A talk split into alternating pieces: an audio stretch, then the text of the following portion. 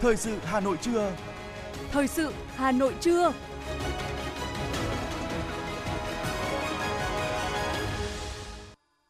Quang Minh và Phương Nga xin kính chào quý vị và các bạn. Bây giờ là chương trình thời sự của Đài Phát thanh và Truyền hình Hà Nội. Chương trình trưa nay, Chủ nhật ngày 9 tháng 10 có những nội dung chính sau đây. Bế mạc hội nghị lần thứ 6 Ban chấp hành Trung ương Đảng khóa 13. Hội nghị tổng kết 30 năm phong trào thi đua người tốt việc tốt, vinh danh công dân thủ đô ưu tú năm 2022 sẽ được tổ chức vào tối mai, mùng 10 tháng 10. Đã xác định đối tượng đăng tin thất thiệt khiến người dân ồ ạt đi rút tiền từ ngân hàng. Lần đầu tiên kể từ năm 2012, các ngân hàng đang chấp nhận vay mượn nhanh qua đêm với lãi suất tới 8,44% trên một năm. Phần tin thế giới có những sự kiện nổi bật. Triều Tiên tiếp tục phóng tên lửa đạn đạo. Hungary phát hiện ổ dịch cúm gia cầm H5N1 độc lực cao và sau đây là nội dung chi tiết. Thưa quý vị, sau 7 ngày làm việc khẩn trương, nghiêm túc và trách nhiệm, hội nghị lần thứ 6 Ban chấp hành Trung ương Đảng khóa 13 đã hoàn thành toàn bộ nội dung chương trình đề ra. Sáng nay, Tổng Bí thư Nguyễn Phú Trọng đã có bài phát biểu quan trọng bế mạc hội nghị. Tổng Bí thư khẳng định, hội nghị lần thứ 6 Ban chấp hành Trung ương Đảng khóa 13 đã thành công tốt đẹp với một lượng công việc rất lớn, rất quan trọng và phức tạp. Trung ương đã hoàn thành tốt việc quán triệt, cụ thể hóa toàn bộ những nội dung cốt lõi và những vấn đề lớn nêu trong nghị quyết Đại hội 13 của Đảng. Các đại biểu đã phát huy dân chủ, trí tuệ, thẳng thắn thảo luận, đóng góp nhiều ý kiến tâm huyết, sâu sắc vào các tờ trình, báo cáo đề án, tình hình kinh tế xã hội, ngân sách nhà nước năm 2022 và phương hướng nhiệm vụ năm 2023, định hướng quy hoạch tổng thể quốc gia thời kỳ 2021-2030 và tầm nhìn đến năm 2050 tiếp tục đẩy mạnh công nghiệp hóa, hiện đại hóa đến năm 2030, tầm nhìn đến năm 2045, tiếp tục xây dựng và hoàn thiện nhà nước pháp quyền xã hội chủ nghĩa Việt Nam, tiếp tục đổi mới phương thức lãnh đạo của Đảng đối với hoạt động của hệ thống chính trị về một số vấn đề quan trọng khác. Bộ Chính trị đã tiếp thu tối đa và giải trình đầy đủ những vấn đề còn ý kiến khác nhau. Ban chấp hành Trung ương Đảng đã thống nhất cao thông qua các nghị quyết và kết luận của hội nghị.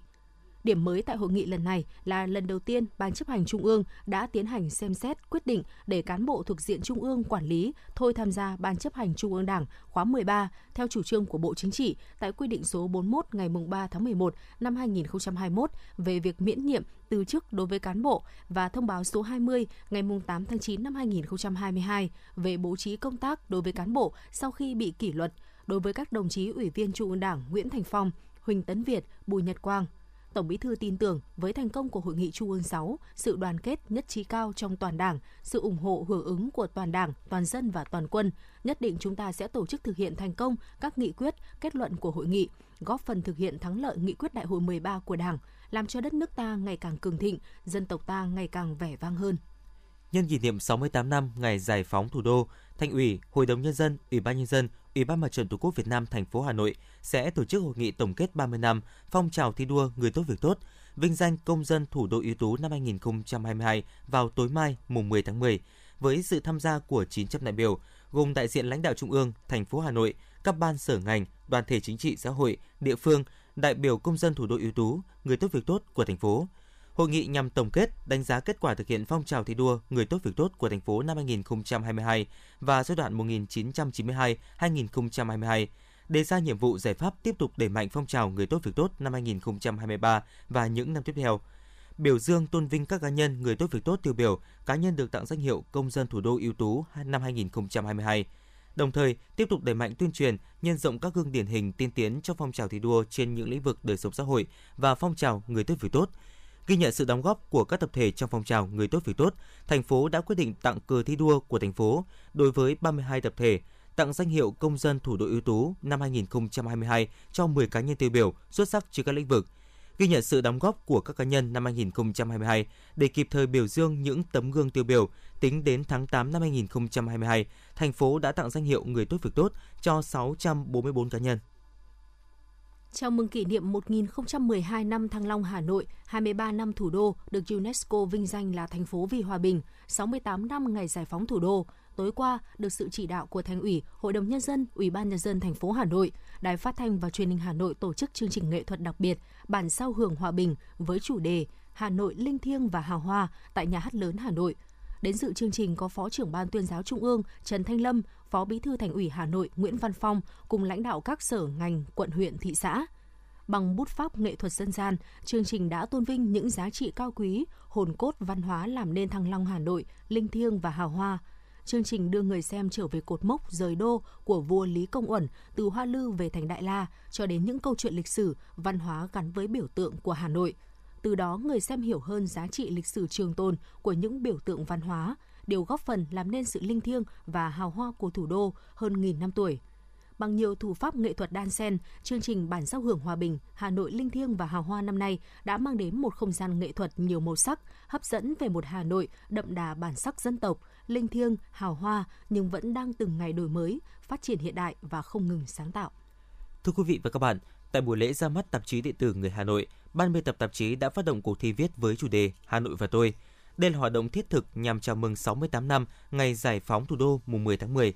Cuộc thi viết Hà Nội và tôi nhằm góp phần tôn vinh, lan tỏa những giá trị văn hóa truyền thống của Thăng Long Hà Nội, cốt cách thanh lịch văn minh của người Hà Nội, sức quyến rũ, sự hội tụ bởi lòng nhân hậu, bao dung, chân hòa của đất và người kinh kỳ ngàn năm. Từ đó góp phần khơi dậy, bồi đắp tình yêu, niềm tự hào đối với mỗi người khi được sinh ra và lớn lên, được sinh sống, học tập, làm việc tại thủ đô Văn Hiến, phản ánh của phóng viên Như Hoa.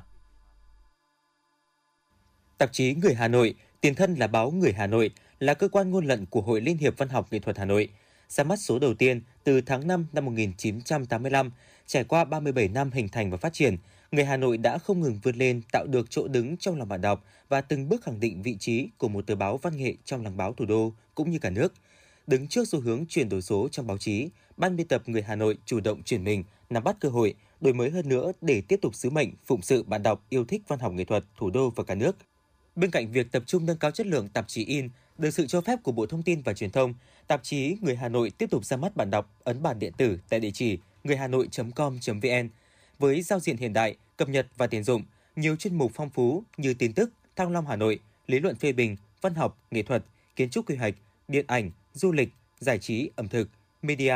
Tạp chí Người Hà Nội sẽ mang tới cho bạn đọc một kênh thông tin chuyên sâu về văn học nghệ thuật, đồng thời phản ánh kịp thời, chính xác nhịp sống, chuyển động trên mọi lĩnh vực của thủ đô. Phát biểu tại buổi lễ ra mắt, Nhà báo Vương Minh Huệ, tổng biên tập tạp chí Người Hà Nội cho biết. Đúng vào dịp kỷ niệm 68 năm ngày giải phóng thủ đô, tạp chí Người Hà Nội tổ chức ra mắt Người Hà Nội ấn bản điện tử đây là dấu mốc hết sức ý nghĩa, đánh dấu bước chuyển mình của tạp chí Người Hà Nội để bắt nhịp với xu hướng phát triển của báo chí hiện đại. Đặc biệt, ở ấn bản điện tử này, độc giả yêu thích văn chương có thể thưởng thức các tác phẩm văn học trên ứng dụng audio. Ngay cả khi đang lái xe trên đường, bạn đọc vẫn có thể hòa mình cùng những cảm xúc về mùa thu Hà Nội qua những trang tản văn, bút ký, cùng khám phá Hà Nội qua những câu chuyện nhỏ, hay truy cập audio book trên bản điện tử để cùng người Hà Nội lan tỏa hơn nữa văn hóa đọc đến thế hệ trẻ. Cũng trong buổi lễ ra mắt ấn bản điện tử tạp chí Người Hà Nội còn phát động cuộc thi viết Hà Nội và tôi. Cuộc thi nhằm góp phần tôn vinh, lan tỏa những giá trị văn hóa truyền thống của Thăng Long Hà Nội, cốt cách thành lịch văn minh của người Hà Nội, sức quyến rũ, sự hội tụ bởi lòng nhân hậu, bao dung, chân hòa của đất và người kinh kỳ ngàn năm. Từ đây góp phần khơi dậy, bồi đắp tình yêu, niềm tự hào đối với mỗi người khi được sinh ra và lớn lên, được sinh sống, học tập và làm việc tại thủ đô Văn Hiến. Nhà báo Tạ Thị Thu Hà, Phó Tổng biên tập tạp chí Người Hà Nội cho biết thêm. Cuộc thi viết Hà Nội và tôi góp phần tôn vinh, lan tỏa những giá trị văn hóa truyền thống của Thăng Long, Hà Nội, cốt cách thanh lịch văn minh của người Hà Nội, sức quyến rũ, sự hội tụ bởi lòng nhân hậu, bao dung, chan hòa của đất và người. Từ đây góp phần khơi dậy của đáp tình yêu, niềm tự hào của mỗi người khi sinh ra và lớn lên, được sinh sống, học tập tại thủ đô Văn Hiến là cơ hội để mỗi người thể hiện góc nhìn tình yêu của mình đối với thủ đô Hà Nội, thủ đô anh hùng, thành phố vì hòa bình, thành phố sáng tạo, là dịp để mỗi người được chia sẻ những việc mình đã làm với Hà Nội vì Hà Nội, nhất là khi Hà Nội đang đẩy mạnh phát triển công nghiệp văn hóa trên địa bàn thủ đô. Các tác phẩm tham gia dự thi gửi tới email hà nội và tôi a gmail.com hoặc gửi theo địa chỉ tạp chí Người Hà Nội 126 Nam Cao, Ba Đình, Hà Nội. Thời gian nhận tác phẩm dự thi đến hết ngày 30 tháng 8 năm 2024. Ban tổ chức sẽ trao 10 giải thưởng chính, bao gồm một giải nhất 10 triệu đồng, hai giải nhì, mỗi giải 8 triệu đồng, ba giải ba, mỗi giải 5 triệu đồng, 4 giải khuyến khích, mỗi giải 2 triệu đồng, cùng một số giải phụ dành cho các tác phẩm có lượt view cao nhất trong tháng, trong quý, trong năm trên tạp chí điện tử Người Hà Nội. Lễ tổng kết và trao giải cuộc thi sẽ được tổ chức vào dịp kỷ niệm 70 năm ngày giải phóng thủ đô, ngày 10 tháng 10 năm 1954, ngày 10 tháng 10 năm 2024. Cách đây 74 năm, vào ngày 11 tháng 6 năm 1948, Chủ tịch Hồ Chí Minh ra lời kêu gọi thi đua ái quốc. Với nội dung chỉ có 441 từ, lời kêu gọi của người đã làm dấy lên một phong trào lớn và còn nguyên giá trị đến tận hôm nay và chắc chắn sẽ còn lâu hơn nữa. Ra đời năm 1992, phong trào Người tốt việc tốt là sự sáng tạo tiếp theo của phong trào thi đua yêu nước, góp phần làm cho hình thức, nội dung thi đua yêu nước ngày càng phong phú, hiệu quả và thiết thực, là địa phương đầu tiên trong cả nước phát động và tổ chức phong trào thi đua Người tốt việc tốt. Đến nay, sau tròn 30 năm triển khai thực hiện phong trào Người tốt việc tốt đã lan tỏa sâu rộng trong các ngành, các cấp và nhân dân thủ đô và thực sự trở thành nét văn hóa của người dân Hà Nội. Chương trình nghệ thuật hội tụ và lan tỏa tổng kết 30 năm phong trào người tốt việc tốt 1992-2022, vinh danh công dân thủ đô ưu tú năm 2022, trực tiếp trên sóng của Đài Phát thanh Truyền hình Hà Nội từ nhà hát lớn. Mời quý vị và các bạn đón xem. Thưa quý vị và các bạn, trong không khí những ngày tháng 10 lịch sử, đối với mỗi người được sinh ra, lớn lên ở Hà Nội hay những người trực tiếp có mặt trong thời khắc linh thiêng liêng ấy vẫn mãi không quên được hình ảnh ngày giải phóng Hà Nội, ngày 10 tháng 10 năm 1954. Đối với những người lính sinh ra và lớn lên ở Hà Nội thì thời khắc được trở về thủ đô sau 9 năm kháng chiến trường kỳ là một niềm vui khôn tả. Phóng viên Ngọc Ánh ghi lại ký ức của những nhân chứng lịch sử, những người con Hà Nội nhớ về thời khắc cách đây 68 năm. Mời quý vị và các bạn cùng nghe. Không ít người con của thủ đô lên đường nhập ngũ năm 1947, ra đi không hẹn ngày về. Có biết bao người cha, người mẹ, người anh, người chị hàng ngày mong ngóng tin tức người thân. Có những người đẳng đẵng 9 năm tham gia kháng chiến trường kỳ. Xa Hà Nội, nỗi nhớ thủ đô, nhớ gia đình quay quắt.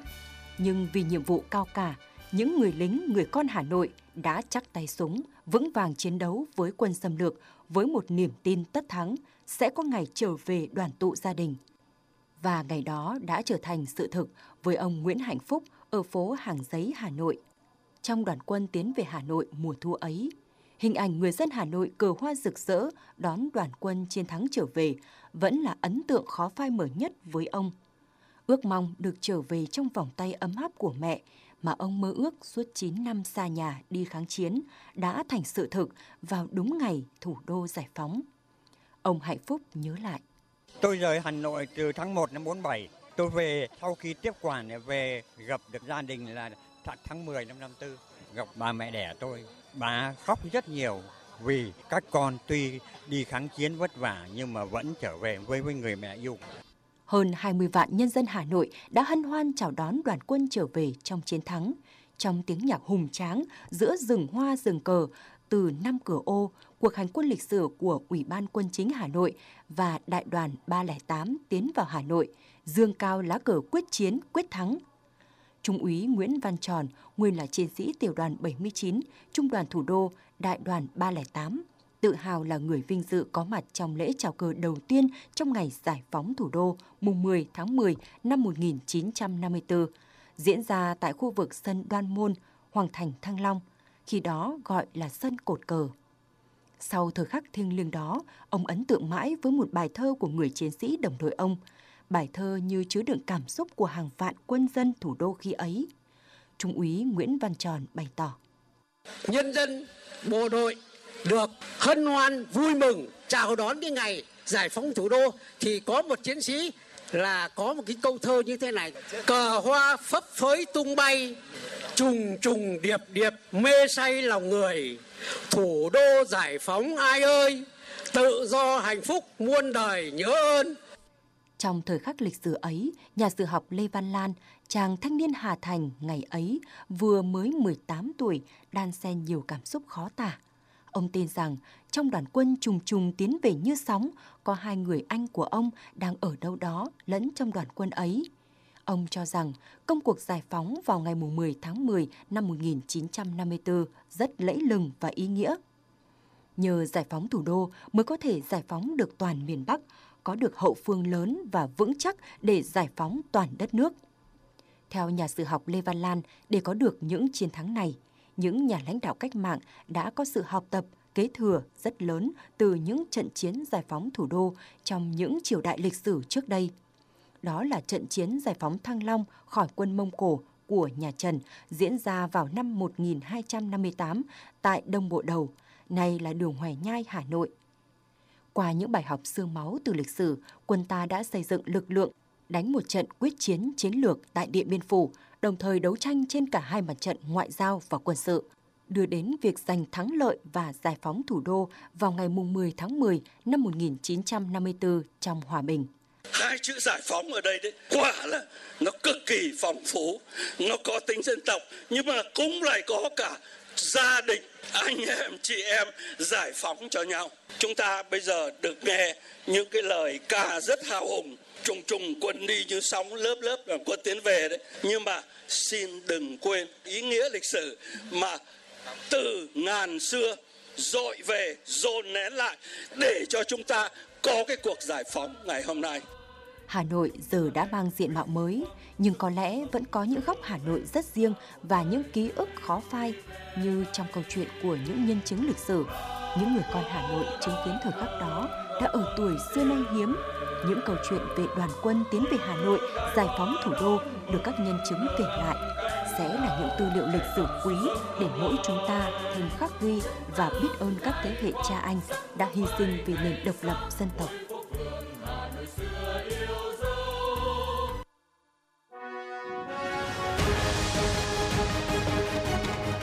Thời sự Hà Nội, nhanh, chính xác, tương tác cao. Thời sự Hà Nội, nhanh, chính xác, tương tác cao.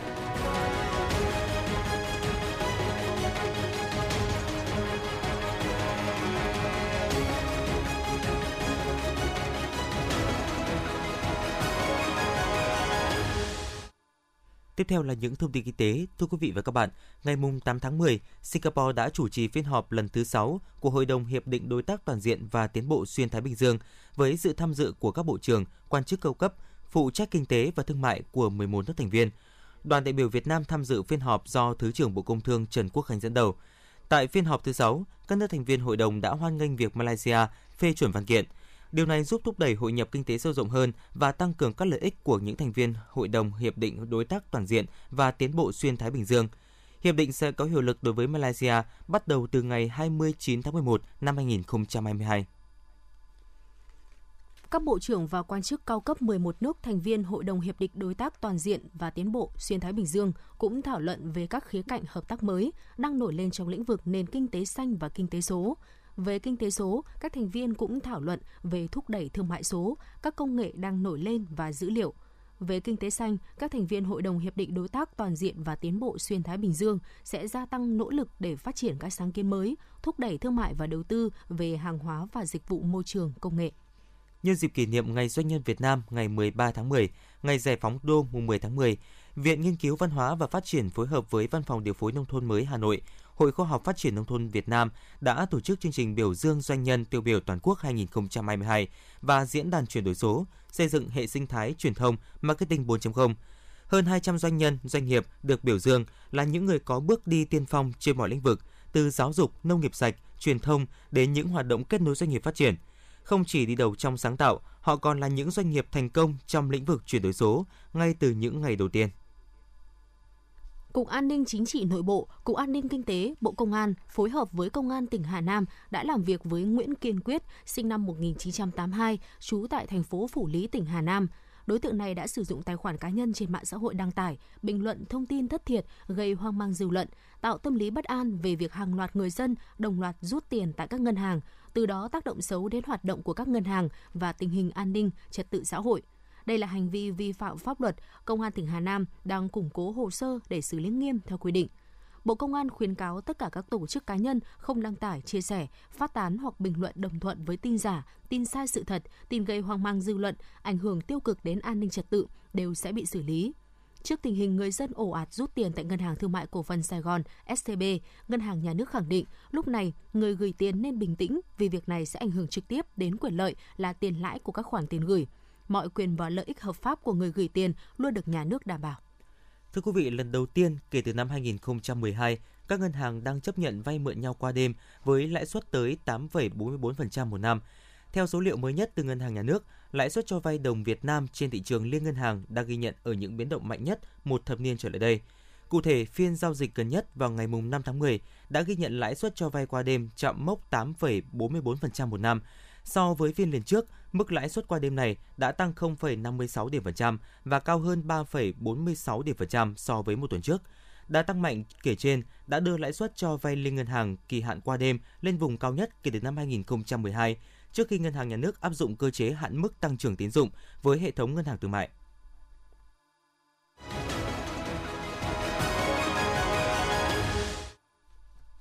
Tiếp theo là những thông tin đáng chú ý khác. Từ ngày 11 tới ngày 14 tháng 10 năm 2022 tại Hà Nội, Bộ Giáo dục và Đào tạo Việt Nam với vai trò chủ tịch luân phiên của Hợp tác Giáo dục ASEAN nhiệm kỳ 2022-2023 sẽ chủ trì tổ chức Hội nghị Bộ trưởng Giáo dục ASEAN lần thứ 12 và các hội nghị liên quan với sự tham gia của 10 nước thành viên ASEAN và 8 nước đối tác. Chủ đề xuyên suốt của hội nghị là nỗ lực chung nhằm tái định hình việc học và tăng cường khả năng thích ứng của hệ thống giáo dục khu vực ASEAN và hơn thế nữa trong bối cảnh mới – Hội nghị Bộ trưởng Giáo dục ASEAN lần thứ 12 sẽ chính thức được tổ chức vào ngày 13 tháng 10 do Bộ trưởng Bộ Giáo dục và Đào tạo Việt Nam Nguyễn Kim Sơn chủ trì với sự tham dự và phát biểu chỉ đạo của đại diện lãnh đạo chính phủ Việt Nam. Tại hội nghị lần này, Bộ trưởng các nước thành viên ASEAN sẽ tập trung trao đổi về tình hình giáo dục đào tạo của mỗi nước, chia sẻ các bài học thực tiễn, những kinh nghiệm trong việc mở cửa trường học, dạy và học trong giai đoạn hậu COVID-19, hội nghị cũng sẽ cập nhật tình hình triển khai các hoạt động trong khuôn khổ kế hoạch hành động giáo dục ASEAN giai đoạn 2021-2025. Hội nghị Bộ trưởng Giáo dục ASEAN Cộng 3 lần thứ 6 và Hội nghị Thượng đỉnh Bộ trưởng Giáo dục Đông Á lần thứ 6 sẽ diễn ra dưới hình thức trực tiếp kết hợp trực tuyến trong cùng ngày 14 tháng 10. Tham dự hai hội nghị này có Bộ trưởng Giáo dục ASEAN, Phó Tổng thư ký ASEAN, các quan chức cao cấp của giáo dục ASEAN và các nước đối tác có liên quan – Tại các hội nghị này, các bộ trưởng và trưởng đoàn sẽ cùng thảo luận về các chương trình hỗ trợ và đóng góp của các nước đối tác trong các cơ chế hợp tác ASEAN Cộng 3 và ASEAN EAS với các quốc gia thành viên ASEAN trong lĩnh vực giáo dục. Cũng nhân dịp này, các hội nghị sẽ thông qua tuyên bố chung của Hội nghị Bộ trưởng Giáo dục ASEAN lần thứ 12, tuyên bố chung của Hội nghị Bộ trưởng Giáo dục ASEAN Cộng 3 lần thứ 6, tuyên bố chung của Hội nghị Thượng đỉnh Bộ trưởng Giáo dục Đông Á lần thứ 6. Chiều qua, tại trụ sở Ủy ban dân tộc diễn ra lễ bàn giao và tiếp nhận 5 trường chuyên biệt từ Bộ Giáo dục và Đào tạo về trực thuộc Ủy ban dân tộc. 5 trường được bàn giao từ Bộ Giáo dục và Đào tạo về trực thuộc Ủy ban dân tộc, trường dự bị Đại học Dân tộc Trung ương, trường dự bị Đại học Dân tộc Sầm Sơn, trường dự bị Đại học Dân tộc Trung ương Nha Trang, trường dự bị Đại học Thành phố Hồ Chí Minh và trường phổ thông vùng cao Việt Việt Bắc theo quyết định số 1292 của Thủ tướng Chính phủ về việc phê duyệt đề án sắp xếp, tổ chức lại các đơn vị sự nghiệp công lập trực thuộc Bộ Giáo dục và Đào tạo trong giai đoạn 2021-2023, Bộ Giáo dục và Đào tạo cần chuyển 7 trường đào tạo bồi dưỡng cán bộ dân tộc về trực thuộc Ủy ban dân tộc. Thưa quý vị và các bạn, Trước xu thế tất yếu của chuyển đổi số, ngành giáo dục thủ đô đã và đang có nhiều hoạt động tích cực nhằm thúc đẩy tiến trình chuyển đổi số. Với cách làm linh hoạt, quyết liệt nhưng thận trọng, ngành giáo dục thành phố kỳ vọng chuyển đổi số thành công sẽ hỗ trợ đổi mới phương thức dạy và học trong giai đoạn hiện nay và những năm tiếp theo. Với quy mô hơn 2.700 trường học, hơn 2 triệu học sinh và trên 159.000 cán bộ giáo viên, ngành giáo dục Hà Nội xác định chuyển đổi số có vai trò rất quan trọng hướng đến đổi mới căn bản toàn diện giáo dục và đào tạo, nâng cao hiệu lực hiệu quả của chất lượng giáo dục. Cô Nguyễn Thị Oanh, hiệu trưởng trường tiểu học Đan Phượng, huyện Đan Phượng cho biết. Về công tác giảng dạy thì ờ, 100% ờ, các đồng chí giáo viên trong trường đã thực hiện ờ, soạn giảng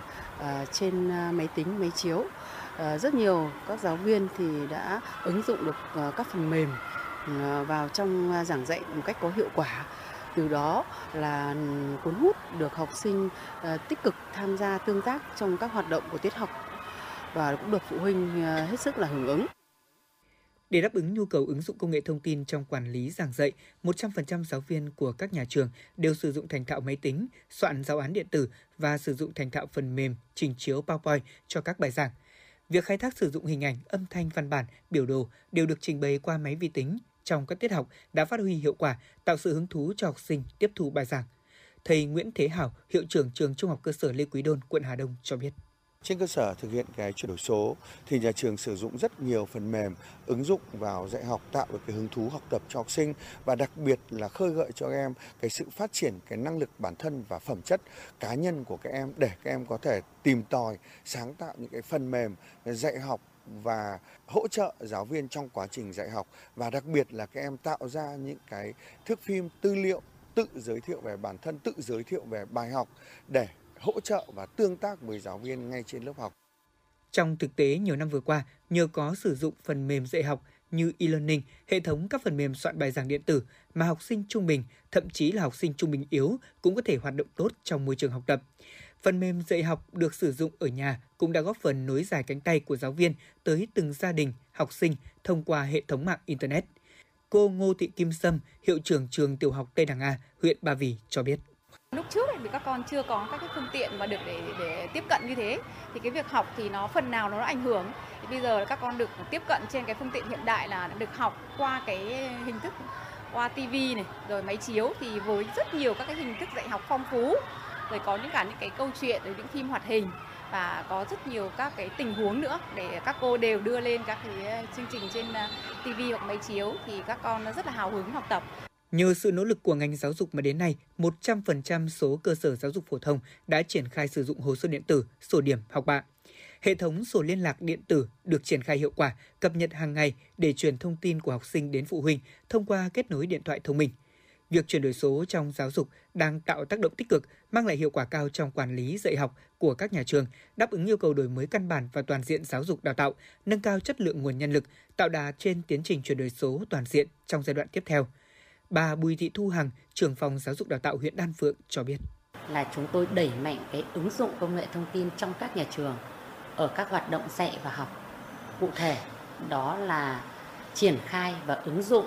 một số những cái phần mềm trong công tác quản lý trong các hoạt động giảng dạy ở trong các nhà trường. Thế và gần đây nhất đó là chúng tôi quan tâm đến cái triển khai cái số hóa hệ thống hồ sơ sổ sách trong nhà trường. Chúng tôi quan tâm đó là bồi dưỡng đội ngũ để có đủ điều kiện thực hiện cái ứng dụng công nghệ thông tin chuyển đổi số trong ngành giáo dục. Vì chúng tôi cho rằng vấn đề này rất là quan trọng. Nếu mà không có đội ngũ tốt thì cũng không thể thực hiện được cái ứng dụng công nghệ thông tin trong các nhà trường. Với quyết tâm tiên phong về ứng dụng công nghệ thông tin, đáp ứng quá trình chuyển đổi số để nâng chất lượng nguồn nhân lực, ngành giáo dục và đào tạo Hà Nội đã và đang triển khai nhiều giải pháp hiệu quả. Theo đó, Sở sẽ chỉ đạo hướng dẫn các đơn vị phát triển hệ thống trường học điện tử, hoàn thiện đề án và tổ chức thí điểm mô hình trường học thông minh, xây dựng cơ sở dữ liệu dùng chung, kho học liệu số của ngành để phát triển hệ thống giáo dục thông minh, đáp ứng yêu cầu đào tạo, nâng cao chất lượng nguồn nhân lực của thủ đô trong giai đoạn mới.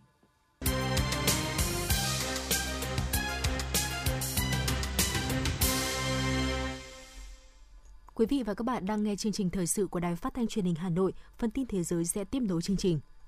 Quân đội Hàn Quốc và Nhật Bản sáng nay thông báo Triều Tiên đã phóng hai tên lửa đạn đạo tầm ngắn về vùng phía Biển Đông nước này sau khi Seoul và Washington hoàn thành cuộc tập trận hải quân vào hôm qua. Về phía Nhật Bản, Thứ trưởng Quốc phòng nước này, ông Toshiro Ino, cho biết hai tên lửa này được Triều Tiên phóng đi từ tàu ngầm.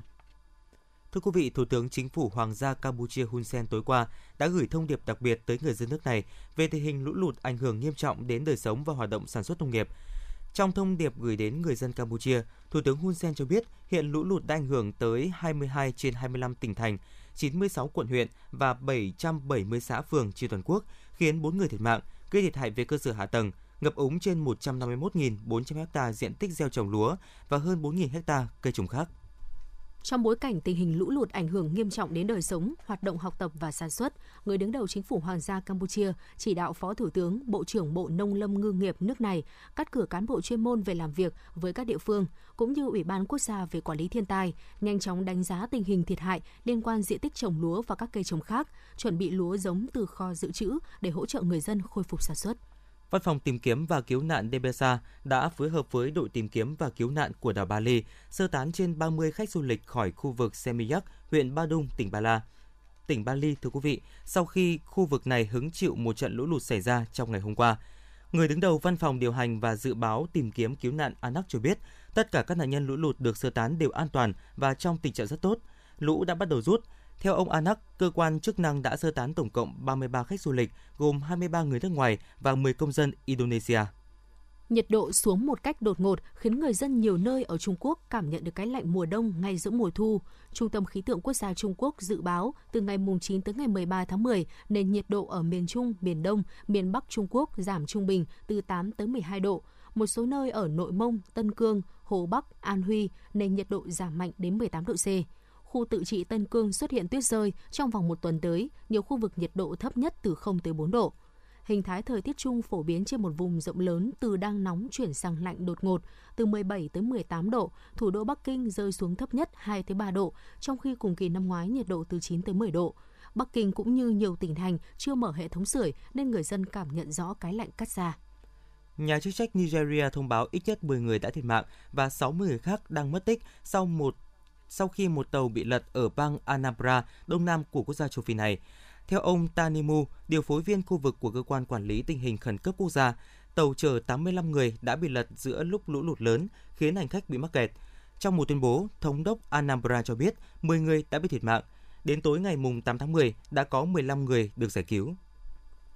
New South Wales, bang đông dân nhất của Australia, đang chuẩn bị đón các trận mưa lớn và đối mặt với nguy cơ lũ lụt. Dự báo mưa sẽ chút xuống Sydney, thành phố đông dân nhất của Australia. Giới chức đã ban bố cảnh báo lũ lụt tại các địa điểm gần sông. Phát biểu với báo giới, thủ hiến bang New South Wales nhấn mạnh nguy cơ xảy ra lũ quét trên toàn bang là cao. Hiện các đập và sông đều đã đầy nước. Trong bối cảnh mưa lớn sẽ tiếp tục chút xuống, chính quyền đã kêu gọi người dân, đặc biệt là ở thành phố Sydney, thận trọng do nguy cơ lũ quét, lở đất và cây đổ. Ít nhất 12 người thiệt mạng, hơn 30 người bị thương trong vụ xe buýt bốc cháy ở thành phố Nasik, bang Maharashtra, Ấn Độ ngày hôm qua. Theo truyền thông địa phương, chiếc xe đã bốc cháy sau khi đâm phải xe bồn chở dầu diesel. Thủ tướng Ấn Độ Narendra Modi đã gửi lời chia buồn tới gia đình các nạn nhân, đồng thời cho biết chính phủ sẽ hỗ trợ các gia đình những người thiệt mạng 200.000 rúp, tương đương với 2.400 đô la Mỹ. Mỗi người bị thương sẽ nhận được 50.000 rúp, tương đương với 600 đô la Mỹ. Thưa quý vị, Thưa quý vị, theo Trung tâm Dự báo Khí tượng Thủy văn Quốc gia, hôm nay bộ phận không khí lạnh ảnh hưởng đến khu vực vùng núi Bắc Bộ, trưa và chiều ảnh hưởng đến khu vực Trung Du, Đồng bằng Bắc Bộ, sau ảnh hưởng đến khu vực Bắc Trung Bộ và một số nơi ở Trung Trung Bộ. Gió trong đất liền chuyển hướng Đông Bắc mạnh dần lên cấp 3, vùng ven biển cấp 4, cấp 5. Từ đêm nay, ở Bắc Bộ và Bắc Trung Bộ trời trở lạnh, vùng núi trời trở rét. Trong đợt không khí lạnh này, nhiệt độ thấp nhất về đêm và sáng ở vùng núi Bắc Bộ phổ biến từ 18 tới 10 phổ biến từ 16 tới 18 độ C, khu vực Trung Du, vùng đồng bằng Bắc Bộ và Bắc Trung Bộ từ 19 tới 21 độ C. Thời tiết thủ đô Hà Nội trời nhiều mây, có mưa, mưa vừa và rông, cục bộ có mưa to, gió đông bắc cấp 3. Trong mưa rông có khả năng xảy ra lốc xét và gió giật mạnh. Nhiệt độ thấp nhất từ 19 tới 21 độ C, nhiệt độ cao nhất từ 26 tới 28 độ C. Quý vị và các bạn vừa nghe chương trình thời sự của Đài Phát thanh và Truyền hình Hà Nội. Chỉ đạo nội dung Nguyễn Kim Khiêm, chỉ đạo sản xuất Nguyễn Tiến Dũng, tổ chức sản xuất Vương Truyền, chương trình do biên tập viên Thủy Chi, phát thanh viên Quang Minh Phương Hà cùng kỹ thuật viên Duy Anh thực hiện. Xin chào và hẹn gặp lại.